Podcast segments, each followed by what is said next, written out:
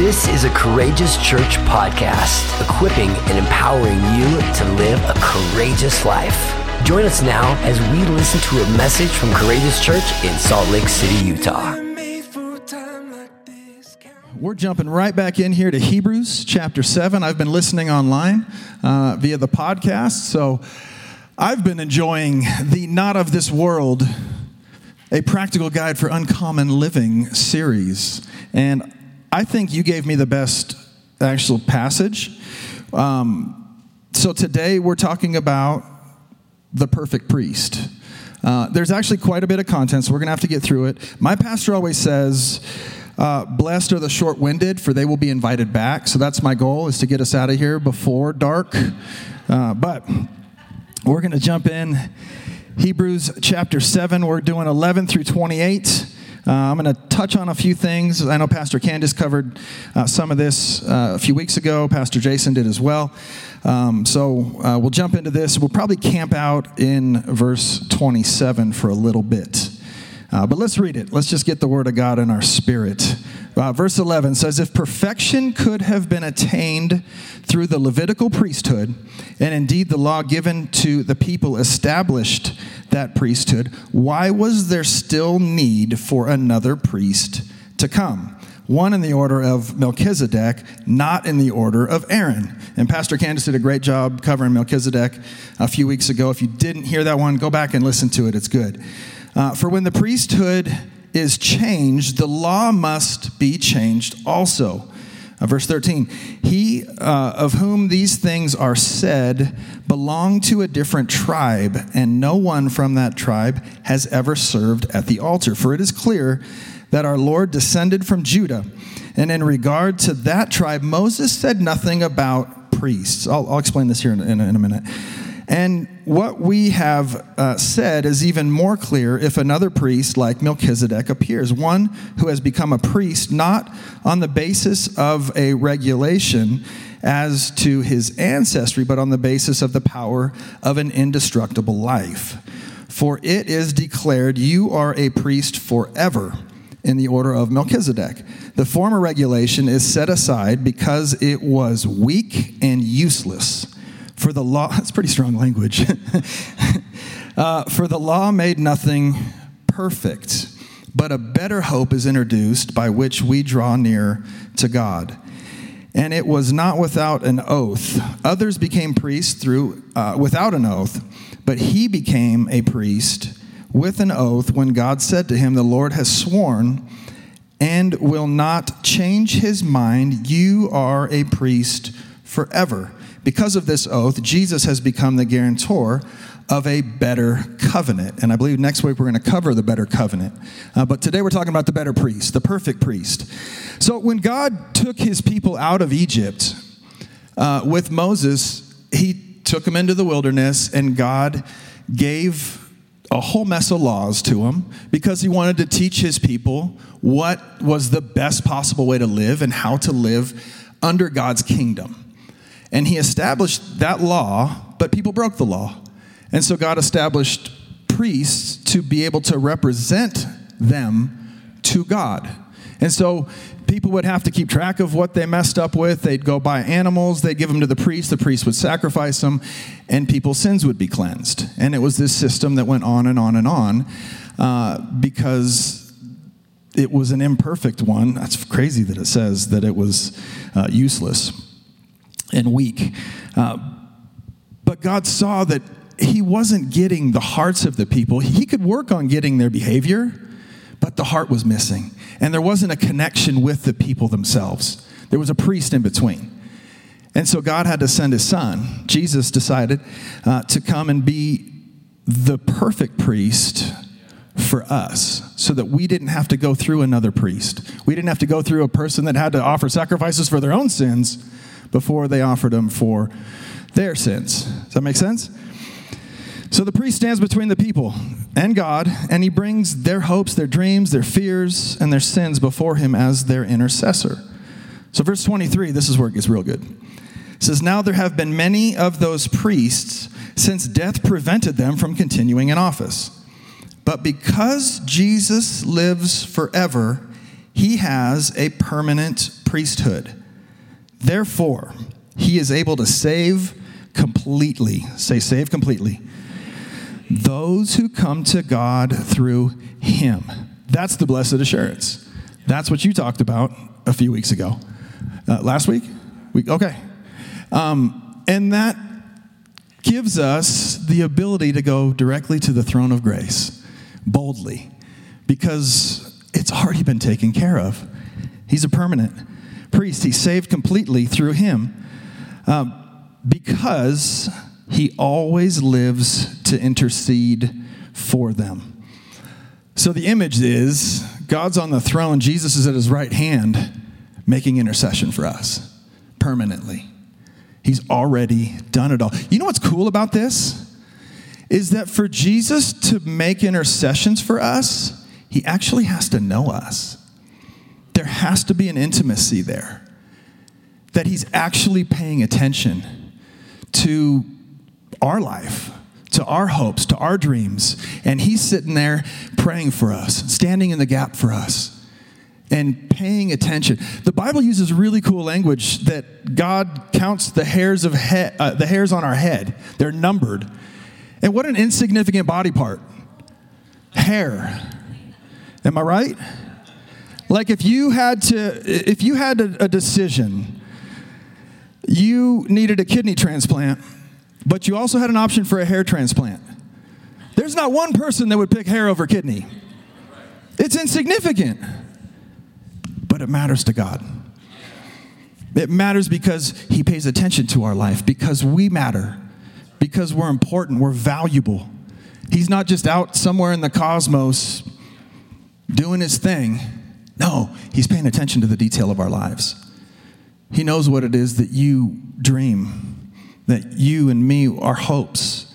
He knows our failures.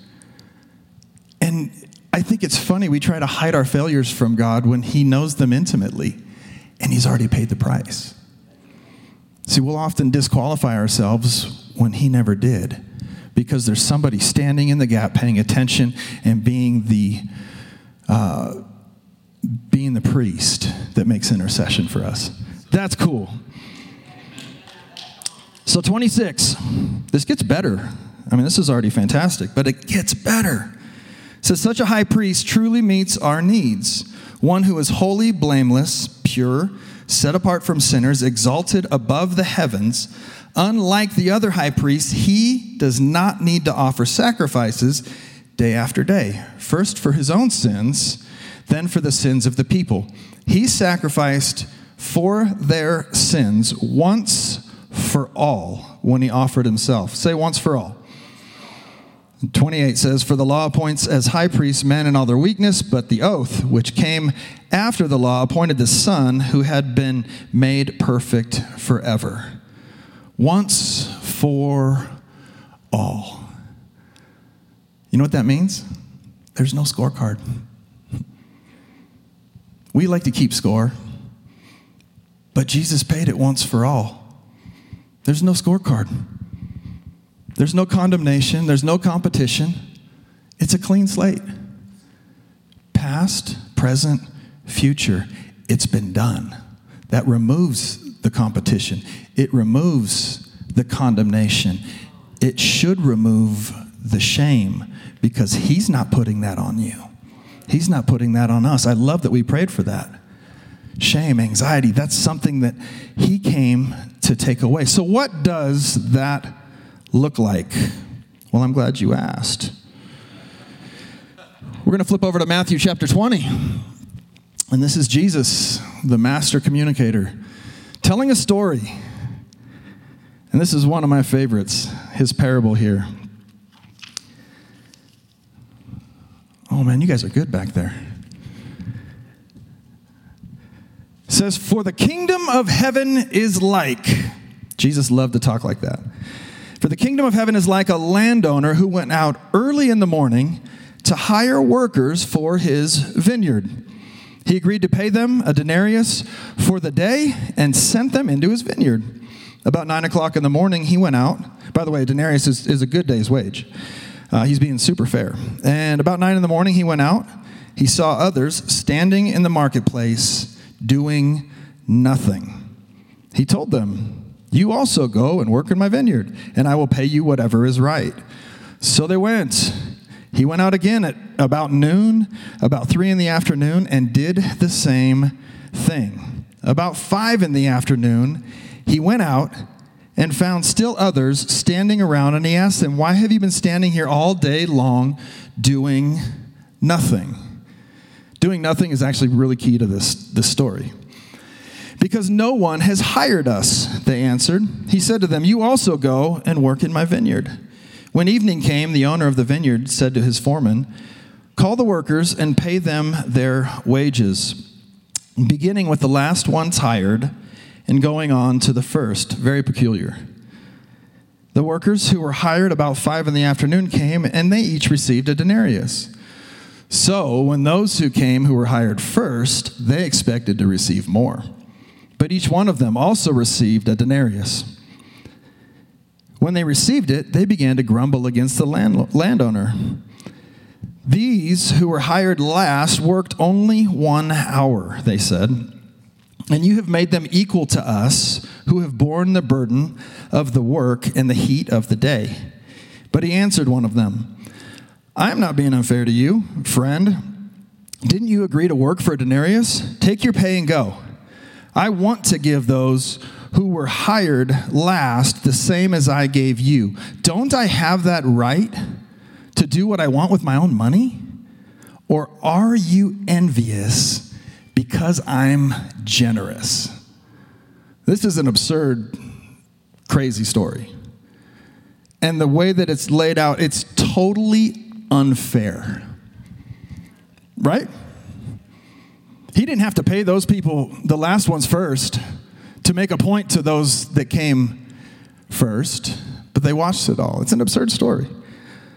Totally unfair. But here's the kicker the unfairness of this story is rooted in generosity. We serve a generous God. This is a story about a God who doesn't keep score. Scorecards are dangerous because they lead to pride or despair. Pride because, well, heck, I'm doing better than that person. you know, I, am living my life out. We just went and saw, what movie was it? Um, Sound of Freedom. Great movie. If you haven't seen it, go see it. Don't take your children. But great movie. But you watch something like that, and you're man, you, you realize there's some real evil in the world. There's some real darkness. And no matter where we're at on our journey in our faith, we can say, well, at least we're not that bad. You know what I'm saying? You can point to somebody else, well, at least I'm not like him. God likes me because I got my scorecard. Leads to pride. Pride is not a good thing. It also leads to despair because we end up comparing ourselves to somebody who's much better than us and we feel unworthy. We compare ourselves to Mother Teresa. How, how are you going to beat that? Seriously. Or have you ever met the super Christian? You know who I'm talking about? They got like a fish sticker on the back of their car. They also have a sticker that says, in case of rapture, car will be unmanned. You know what I'm saying? They only listen to worship music. And this isn't bad. This is just the super Christian, right? They wear the t shirts that are all about Jesus. When you ask them how they're doing, they don't say fine, good. And, know, it's blessed and highly favored, brother. I'm describing somebody's like grandma or something. Uh, they only have TBN on at the house. You know, you don't want to be in front of behind that guy when God's judging people, right? Because that's that's the super Christian. But there's no scorecard. There's no pressure. There's no condemnation. There's it's literally all a gift that none of us deserve because He's rooted it all in generosity. And so what it does is it gives us the freedom to walk out our own walk, to live out the call that God has put on our life, because we each have a different call. We're each on a different journey. But we often get bogged down and we get weighed down with shame and bad decisions, and, and then we end up hiding from God. We try to get good before we go to church um, we disqualify ourselves when He never did because He's sitting right next to the Father making intercession for us. You see, Jesus tells a story where everybody gets the same thing because you cannot divide the infinite. There's no shortage of what we really want in life. There's no shortage of joy. There's no shortage of love. There's no shortage of, of peace or satisfaction or connection, the things we really want out of life. There's no shortage of that. It's infinite. It's not like, you know, Pastor Jason here got an extra amount of joy, so my day's got to suck. You know, there's no shortage of it. It's what we really want out of life. You can't divide the infinite so everybody gets the same, whether you joined at 9 a.m. or at 5 p.m., whenever you came to the party. It's all there. You didn't miss out. And those that came early, they didn't miss out either. There's no scorecards. This whole thing's a gift that nobody deserves. See, in reality, we really want fairness until we make a mess of things. Then we want unfairness. Am I right? We judge people based on their actions, we judge ourselves based on our intentions. Well, I didn't mean to do that. Yeah, but you did. Still bad. But we want fairness in life until we make a mess of something. And then we want God to forgive us. But there's no scorecard, it's already been done because we have a priest that sits next to the Father. Yeah, it's freedom, is what it is. The problem is when we can't accept that we're actually accepted and we beat ourselves up. I'm hoping today that you will leave here with more hope, with more uh, freedom, with knowing that God loves you the way you are. He's not mad about anything. He loves you and wants to walk this out with you. So, how do we respond? Let's make it practical because it's a practical guide, right? For uncommon living. So, how do we respond? Number one, celebrate the unfairness. Learn to celebrate the unfairness. When you see God's favor on somebody else and not you, don't compare yourself. Well, what do I got to do to get God's favor? Now celebrate it. Whether they came at five o'clock or you came at nine o'clock, wherever it is, celebrate the unfairness. God's timing is really weird. Am I right? It doesn't make sense, but it's perfect. I've learned that God rarely moves quickly, but he often moves suddenly. And that's a hard one to swallow. My wife and I really had a hard time with this when we first got married. Um, we had about a three year period where we kept having miscarriage after miscarriage after miscarriage. And it was really hard because we really wanted to be parents. The hard part, uh, part of it was watching other people around us get their dreams, get their child, and we couldn't. And I'm like, well, I'm serving full time ministry, God. I'm a pastor. I'm doing everything you want me to do. Why are you blessing them and not me? And I had to learn to celebrate the unfairness because it's all a gift anyway that nobody deserves. And God's timing doesn't make sense to me, but it's perfect. And when the time was right, after you guys got pregnant with Cora, we got our Declan. They're three months apart, and they're amazing.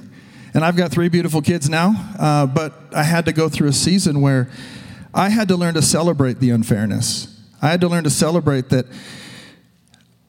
God was in control and I didn't get what I deserved. I, I ended up getting so much more. When you see God blessing people and they're getting the thing that you've been praying for and it's not happening for you, celebrate that. Because it's coming. Because if He can do it for them, He can do it for me timing may be different, but celebrate the unfairness. Celebrate it. Why? Because if you don't, it leads to pride or despair. Celebrate it. It's practical. Number two, stop keeping score. Just say, I'm not playing that game. Just stop it. We're all on our own journey. Enjoy it. Stop keeping score. there's a freedom in it to know that you're completely loved by the Father the way you are. And that He's walking on this journey with us. See, we have a priest that decided to do what we couldn't do for ourselves because He loves us. So stop keeping score and just say, I'm not playing that game. I'm not going to compare. I'm not going to uh, try to figure out how to make God like me more by acting like somebody else. That's not how the game works. You're already at the party. Enjoy it. Just walk it out. Number three, I'll close with this follow Jesus. You and I, with all of our imperfections, are absolutely perfect for the kingdom of heaven. Jesus is inviting us into a whole new way of living, one without a scorecard. And he's made it easy. He says, Follow me. My yoke is easy, my burden is, there you go, super Christians. They know the word. Bottom line, Jesus came to remind us of our true identity, of who we really are.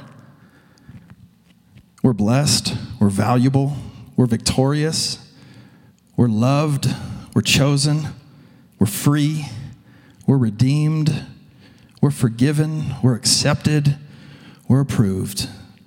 We are children of the Most High God. He came to remind us that our best days are in front of us, and the best part that He's walking it with us. He's leading the way, and He's standing in the gap, forever interceding.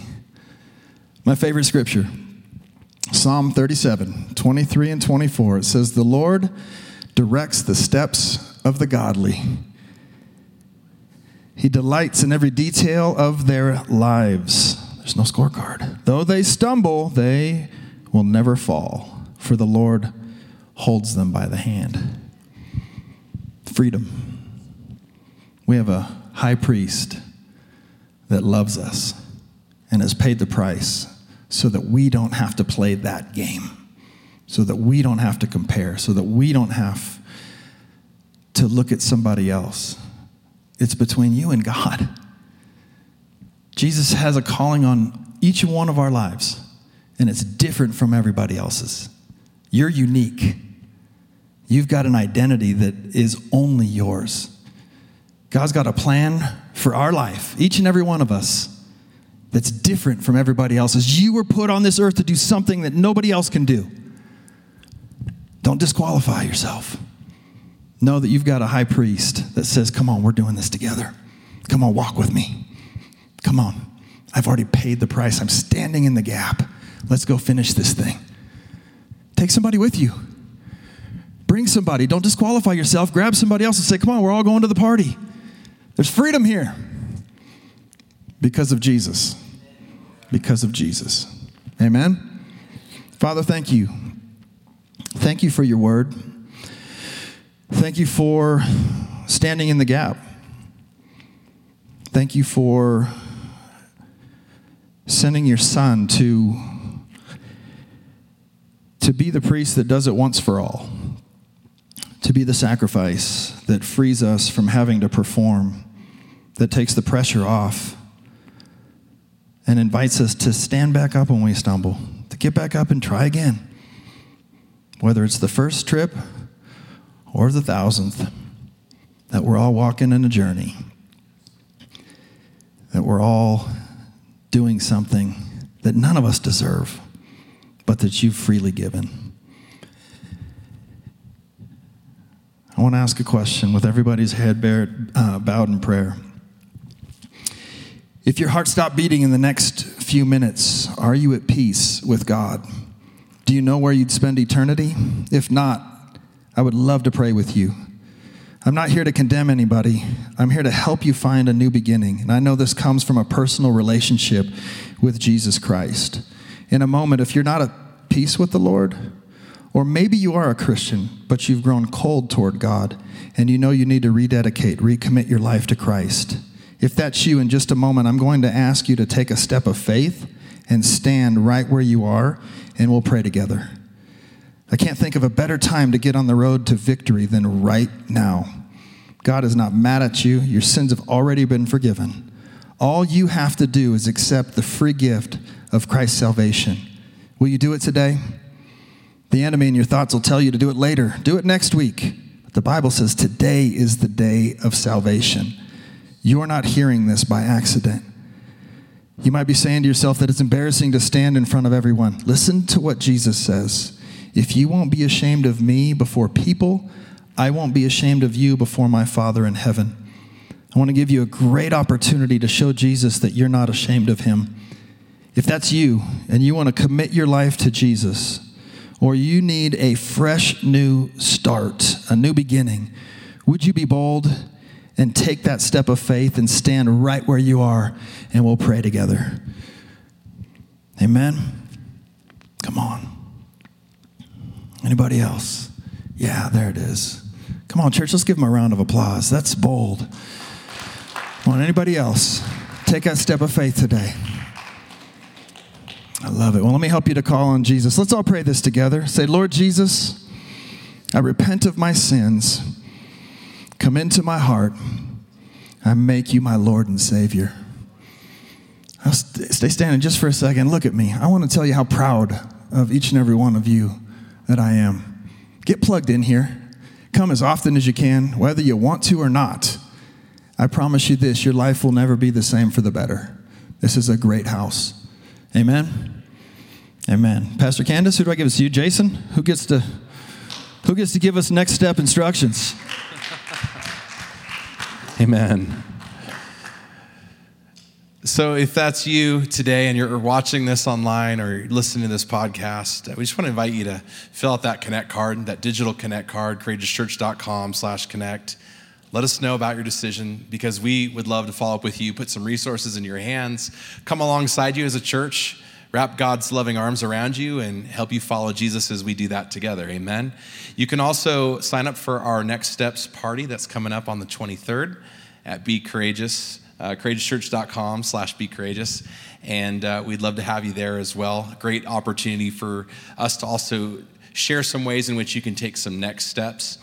And then, uh, if you've got any prayer requests or needs and you'd like prayer after the service, we'll be down here at the front. We'd love to pray for you. As I said earlier, you can fill out that Connect card online as well. One of the things that I think uh, the Lord wants us to do is to practice this, right? So, I want to give you some helpful instructions for how to put this into practice this week. Are you ready?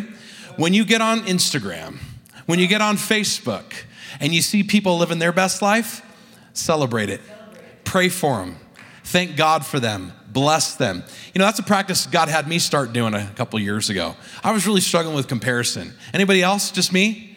I started seeing people and I was like, man, why? Why, God? Why do they got what I want, right? Celebrate the unfairness. Stop keeping score. The best way we do that is by praying for people. I pray that God blesses people that have more, that God would give them more. And as you start to do that, watch how your heart changes. Can we do that this week? Can we do that, church? Stand your feet today and I'm going to bless you. One of the things I like to say around here, you hear Pastor Candace and I say often, is that you're God's best. You know where that came from? It came from this man. He said that over us until we believed it, it was true. And you know what? I believe that he, he wants you, the Lord wants you today to believe that is true because you are his best. How many are thankful that we have a high priest that's praying for us, interceding for us, pleading for us right now? And he is. So I just want to pray just a high priestly prayer over your life today and bless you. Is that okay? God, we thank you for your presence here today. We thank you that you've already lifted up your countenance upon us, that you've already made your face to shine upon us. Through Jesus Christ, the radiance of your glory, you've already shined grace upon grace upon grace upon us. But today, Lord, we receive it afresh and anew. Lord, would you cause your face to shine upon all of those in this place today as they leave, Lord, with the radiant presence of God, with the conviction that they are God's best.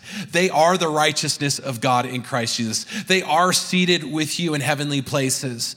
And so, Lord, help us as a people to celebrate the unfairness, to stop keeping score, and to follow Jesus as you lead us where you want us to go. And we thank you for that in your awesome, holy, forever, mighty name.